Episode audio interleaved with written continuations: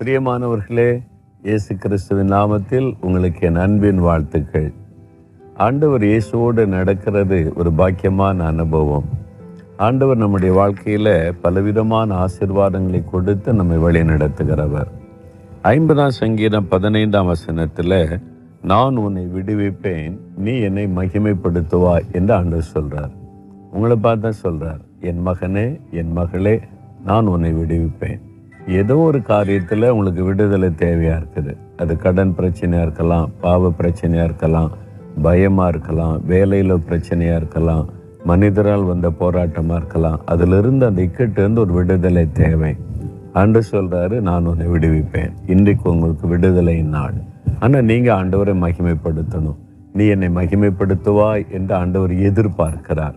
அப்போ ஆண்டவரே எனக்கு விடுதலை கொடுங்க. நான் உண்மை மகிமைப்படுத்துவேன். உம்முடைய நாமத்தை நான் மற்றவங்களுக்கு சொல்லி மகிமைப்படுத்துவேன்னு சொல்கிறீங்களா அப்போ அது நிறைவேறுவதை பார்ப்பீங்க. ஒரு ஜெபம் பண்ணலாமா? தகப்பனே நான் உன்னை விடுவிப்பேன். நீ என்னை மகிமைப்படுத்துவாய் என்று வாக்கு கொடுத்திருக்கிறீர்.